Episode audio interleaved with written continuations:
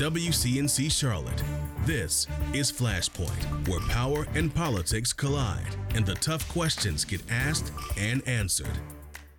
Thanks for joining us here on Flashpoint. I'm Ben Thompson. The election here in the Carolinas is now over, and despite what was mixed results across the country, Republicans in North Carolina they have a lot to celebrate this week. The GOP winning across the board from that big U.S. Senate seat, two spots on the state Supreme Court, and gains in the General Assembly, where state Senate now has a super majority, the Republicans do. In the state House, they're just one vote short of overturning a veto from the Democratic governor. In a few minutes, we're going to break down the results with political professor Michael Bitzer. But first, joining us now on Flashpoint, Speaker of the North Carolina House, and perhaps more importantly for our viewers, native son of Kings Mountain, Republican Tim Moore. Speaker Moore, thanks for coming on. We appreciate it. Hey, great to be with you today. Um, your party had a much better week here in North Carolina than it did nationally. The first question why do you think that is? Well, I believe that uh, you know North Carolinians recognize the the hard work that the state legislature has done in North Carolina. You know, it's not an accident that North Carolina has been ranked the top state in the country for business. Uh, that we continue to grow. You look at other states around the country uh, that are losing population, where folks are moving from. Um, and it's because a lot of times because they're high tax, high regulation, uh, and just make it difficult to do business there. Uh, we have in North Carolina chosen a different path, one to reduce taxes, one to make it a, a business friendly environment, uh, investing in education, investing in public safety, uh, doing those things to make it so that businesses and people want to locate here. And I believe that's why people voted the way they did uh, on election day. And so uh, we're very proud that we actually expanded our numbers in the state house. And, uh, and of course, the state senate expanded their numbers and actually obtained a supermajority there as well. So we're, uh, uh, we're, we're you know, feeling very good about the way things have gone and the way this upcoming session is going to go as well. Uh, I know Ronald Reagan had a saying that one should not speak ill of other Republicans, and I'm sure you probably believe in that as well. But but what do you think did not translate nationally, at least? You know, I don't know. I think I think the jury is still out on that, and I believe that when it comes to uh, the national environment, that we need to do a true deep dive about uh, why things did not go as well as they should have, particularly in other states. But uh, you know, I can compare that with North Carolina, where you know every single statewide judicial race was won by a Republican, and I think that was due in large part to just how extreme this current Democratic Supreme Court has been on issues such as voter ID, where they essentially struck down a constitutional amendment adopted by the people in 2018 for photo ID for voting. By the way, that's something we're going to fight to see implemented in this upcoming session. It's the people voted for it. 36 other states have it. It only makes sense to have that as you know some baseline protections to prevent election fraud. But they also struck down laws that limited sex offenders, um, and that was actually that one was a little personal because I had the, the bill that they struck down uh, was a bill known as the Jessica Lunsford Act. Uh, that was a bill that I sponsored years ago uh, when even when I was in the minority here that received overwhelming support. So, you know, folks are tired of crime, folks are tired of those things. And so they were able to look at the current court that was there. And that's why I think they lost their seats. And I think now they're going to be looking to all of us uh, to work for the betterment of the state moving forward in this upcoming session. You're one short of a supermajority in the House, though, but you do have some conservative Democrats. Are you operating like you have a supermajority? Uh, I, what I've called it is a governing supermajority uh, because we do have uh, we do have a few uh, conservative and moderate uh, Democrats who will vote with us on on a lot of issues, uh, particularly on business issues. When it comes to social issues, those can always be you know, those can always be tougher, frankly, even within you know, our own caucus. So I would tell you everything that we're going to do, we're going to approach it the way we have this last session. We're going to try to build consensus. We're going to seek to be bipartisan as much as we can and try to come up with ideas that folks can rally around. But there will be those times uh, when when there's just going to be a disagreement, probably between the legislature and the governor. And when those occasions occur, I feel confident that we'll be in a position to ensure that the, the will of the legislature becomes the law. This week, you told um, reporters that you expect to take up Medicaid expansion next year. But as you know, it's been seven years. We're only one of 12 states without Medicaid expansion. You have a governor, Republican Senate willing to act now. This would now then push back expansion money another year. On behalf of the hundreds of thousands of North Carolina residents that fall in that gray area, that can't pay for private insurance but don't qualify for the state's unexpanded Medicaid plan. You, you know those folks are frustrated. What, what is the holdup when it comes to Medicaid expansion after all this time? Well, a couple things. One, you're not talking about a full year. This is November. We come back in session in the new session in January. So you're talking about a couple of months, is what you're talking about. Uh, I do think that it'll be an issue that we take up very soon in the session. Uh, really, and really, the disagreement that the, between the House and the Senate when it came to the expansion part was not so much the expansion itself, because as you and your viewers know, the House, or probably know, the House actually overwhelmingly passed a bill that would move forward with expansion. So we did that several months ago. Uh, the issue was that the, uh, the, the Senate was interested in adding a few other things to it that had to do with scope of practice for uh, medical practitioners, had to do with what's called the Certificate of Need law, which is a very important and very tough issue. So uh, those issues probably complicated it a little bit more than some of the others. But you know the parameters and the guidelines that, that we put in in terms of cost cost accountability, making sure there's some kind of work requirement and of some kind so that folks don't abuse the system, and ensuring that if the federal match goes away, that the state will not be on the hook. Uh, those things are, are a part of what's being negotiated.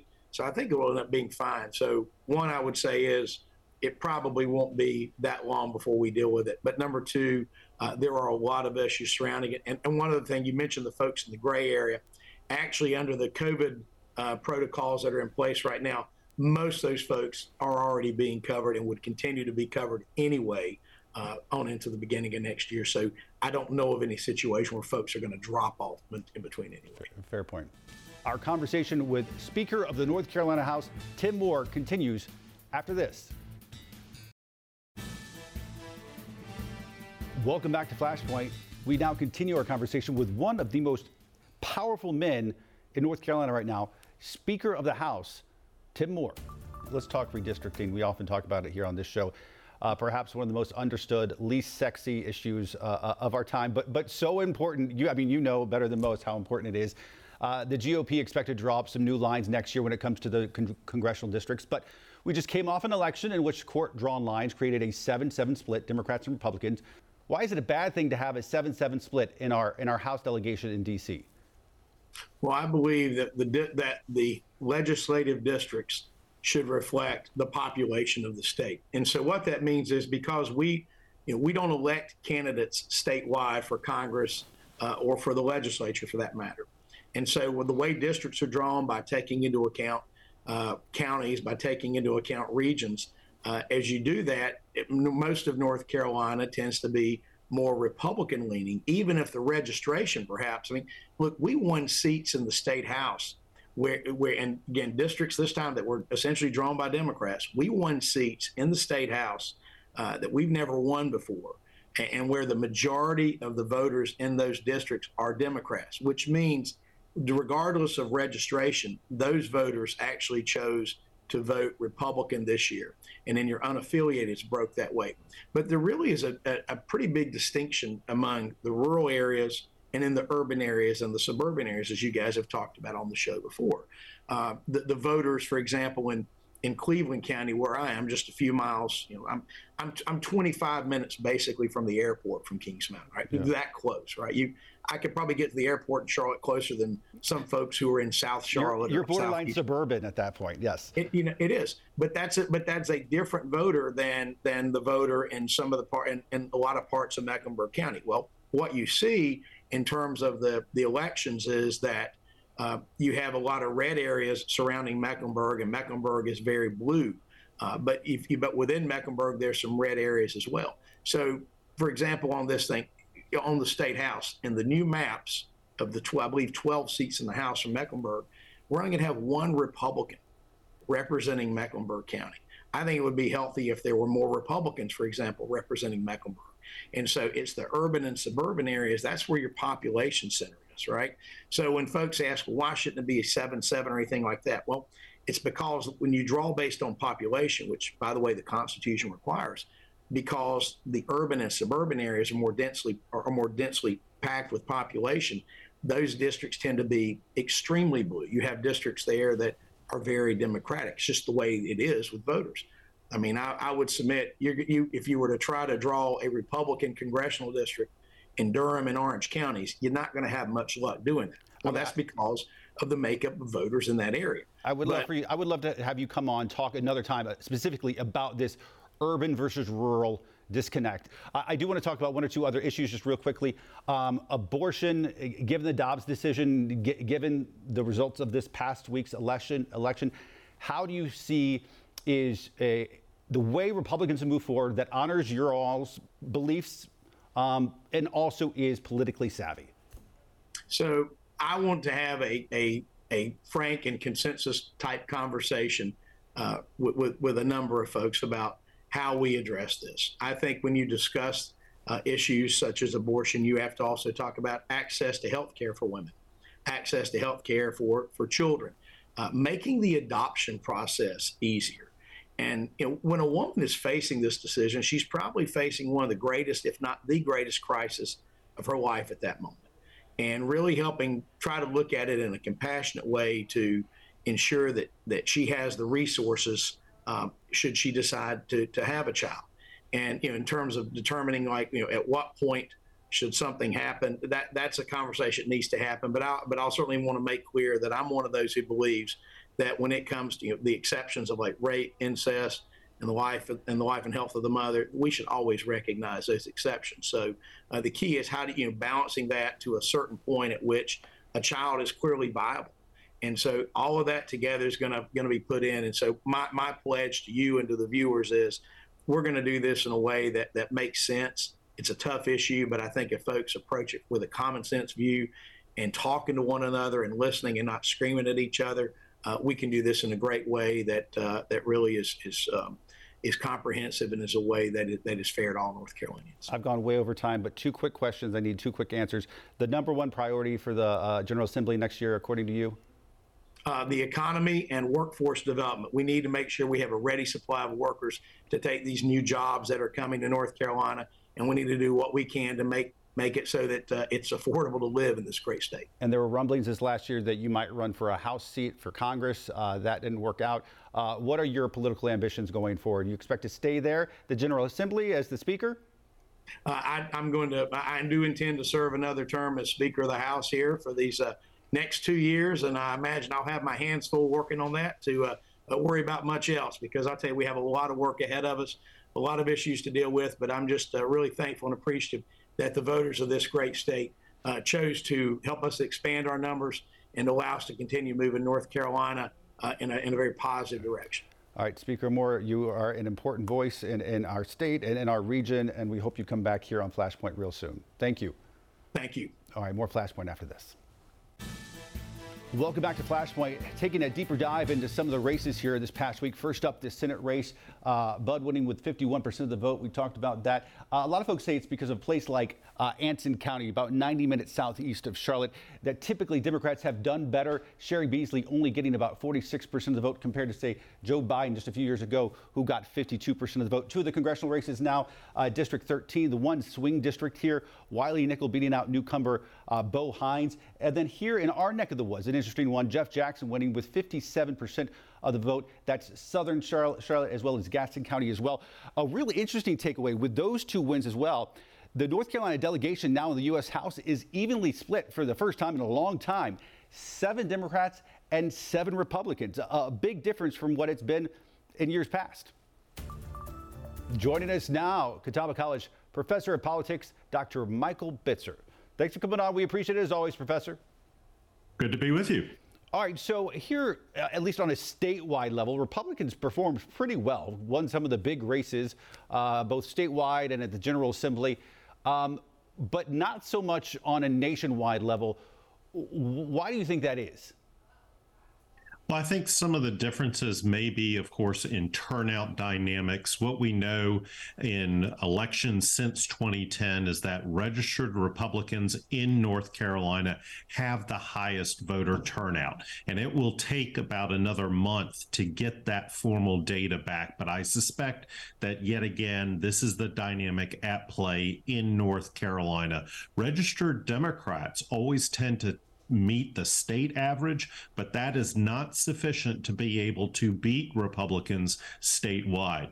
So, yes, Ted Budd had a very good evening. Republicans won control of the General Assembly, supermajority status in the state Senate, one vote away from supermajority in the state House, and they claimed both state Supreme Court races uh, that were critical to shifting majority control to the Republicans come January. So Republicans had a very good night here in North Carolina. Not so much nationally because the expectations were much greater than the performance and the reality of what they achieved. And, it doesn't, it's not predetermined to be like this because uh, Republicans here in North Carolina are outnumbered as far as registered voters go. Both unaffiliated and Democrats outnumber them. So it literally is, as you point out, just the fact that, that they actually get out the vote better than some of the other groups. They, they have that dynamic, and the largest group of registered voters is unaffiliated at 36%, but they consistently have the lowest turnout rate compared to both Republicans and Democrats. So this has been a pattern in North Carolina politics. We are a stuck battleground state, but at the federal level, at least, it tends to lean to Republicans. Does that mean are, are we a purple state or or not? Sometimes I, I say we're a purple state. And I get I hear from Democrats they're like, no, we're not a purple state, we're a blue state. Then I say we're a purple state, and Republicans say we're not a purple state, we're a red state. Uh, what are we? We are indeed a purple state. If you go back to 2018 and take all the congressional votes, it was a 51 49 Republican lean state. This year, with the U.S. Senate race, it was a 52 48 Republican state. Back in 2020, just two short years ago, we elected a Republican president, a Republican U.S. senator, and a Democrat for governor. We are the prototypical purple state, but at various levels, we have slight tints or hues to either red or blue. Some would say we're electorally erratic at times um, and, and, unpredictable. Um, what lessons can we take away from Tuesday as we now go into 2024? I think the big question on the Republican Party side is how much real influence does Donald Trump have within presidential politics, particularly for that party? And will Republicans start looking around for another potential standard bearer, someone like Ron DeSantis, who had an overwhelming performance in Florida, beating uh, the Democrat there soundly? I think he will use that as a projection tool to say, look at me nationally. I can win in Florida. Florida has been trending more and more Republican, but he can make the claim that he won decisively when Republicans nationwide, and particularly Trump candidates, fail to do so. For Democrats, they are looking at this election and saying, you know what? Joe Biden may not be such a bad presidential candidate to begin with because he was able to limit the uh, damage done to the party during this midterm. I think that they will take a second look at Biden. Biden is hinting that he's going to run again. There will be some grumbling within Democrats because he is so old, but I think he was able to say to in 2022, I able I was able to help the Democratic Party, not hurt it. I want to talk about the Senate race just uh, real quickly. Um, mm-hmm. When you when you look at the candidates that Democrats have run, whether it's Cheri Beasley, for a brief moment, Jeff Jackson, Cal Cunningham, Kay Hagan back in the day. Um, they've tried a variety of different approaches um, and, and, sort of some sort of unicorn. What would it take for Democrats to actually win a U.S. Senate seat here? Well, I think they need the right electoral environment. This year was indeed advantage Republican. So any Democrat running was going to have significant headwinds against them. I go back to the standard mantra that I uh, talked about earlier, and that is simply turnout. If you turn out your voters at levels that rival or equate to your political opposition, you will have a fairly good chance of winning, making it more than just the margin of victory within the margin of error of the polls. And I think for Democrats, particularly with 2024, a open seat governor's race is going to be crucial in this state presidential election year. So the dynamics present themselves, but they have to start thinking about now. How do we prepare for 2024 and get our ground game in such a situation that we can be competitive with Republicans and try and figure out the unaffiliated voter? All right. Michael Bitzer with Catawba, Catawba College. Professors, thanks as always. We do appreciate it. My pleasure. All right, more Flashpoint after this. Folks, before we leave you, come interact with us on social media. Let us know what did you think about today's show. And if you have something you want us to talk about here on Flashpoint, let us know that too. And as always, remember to listen and subscribe to our podcast. You can find it wherever you get yours. And we'll see you back here next weekend.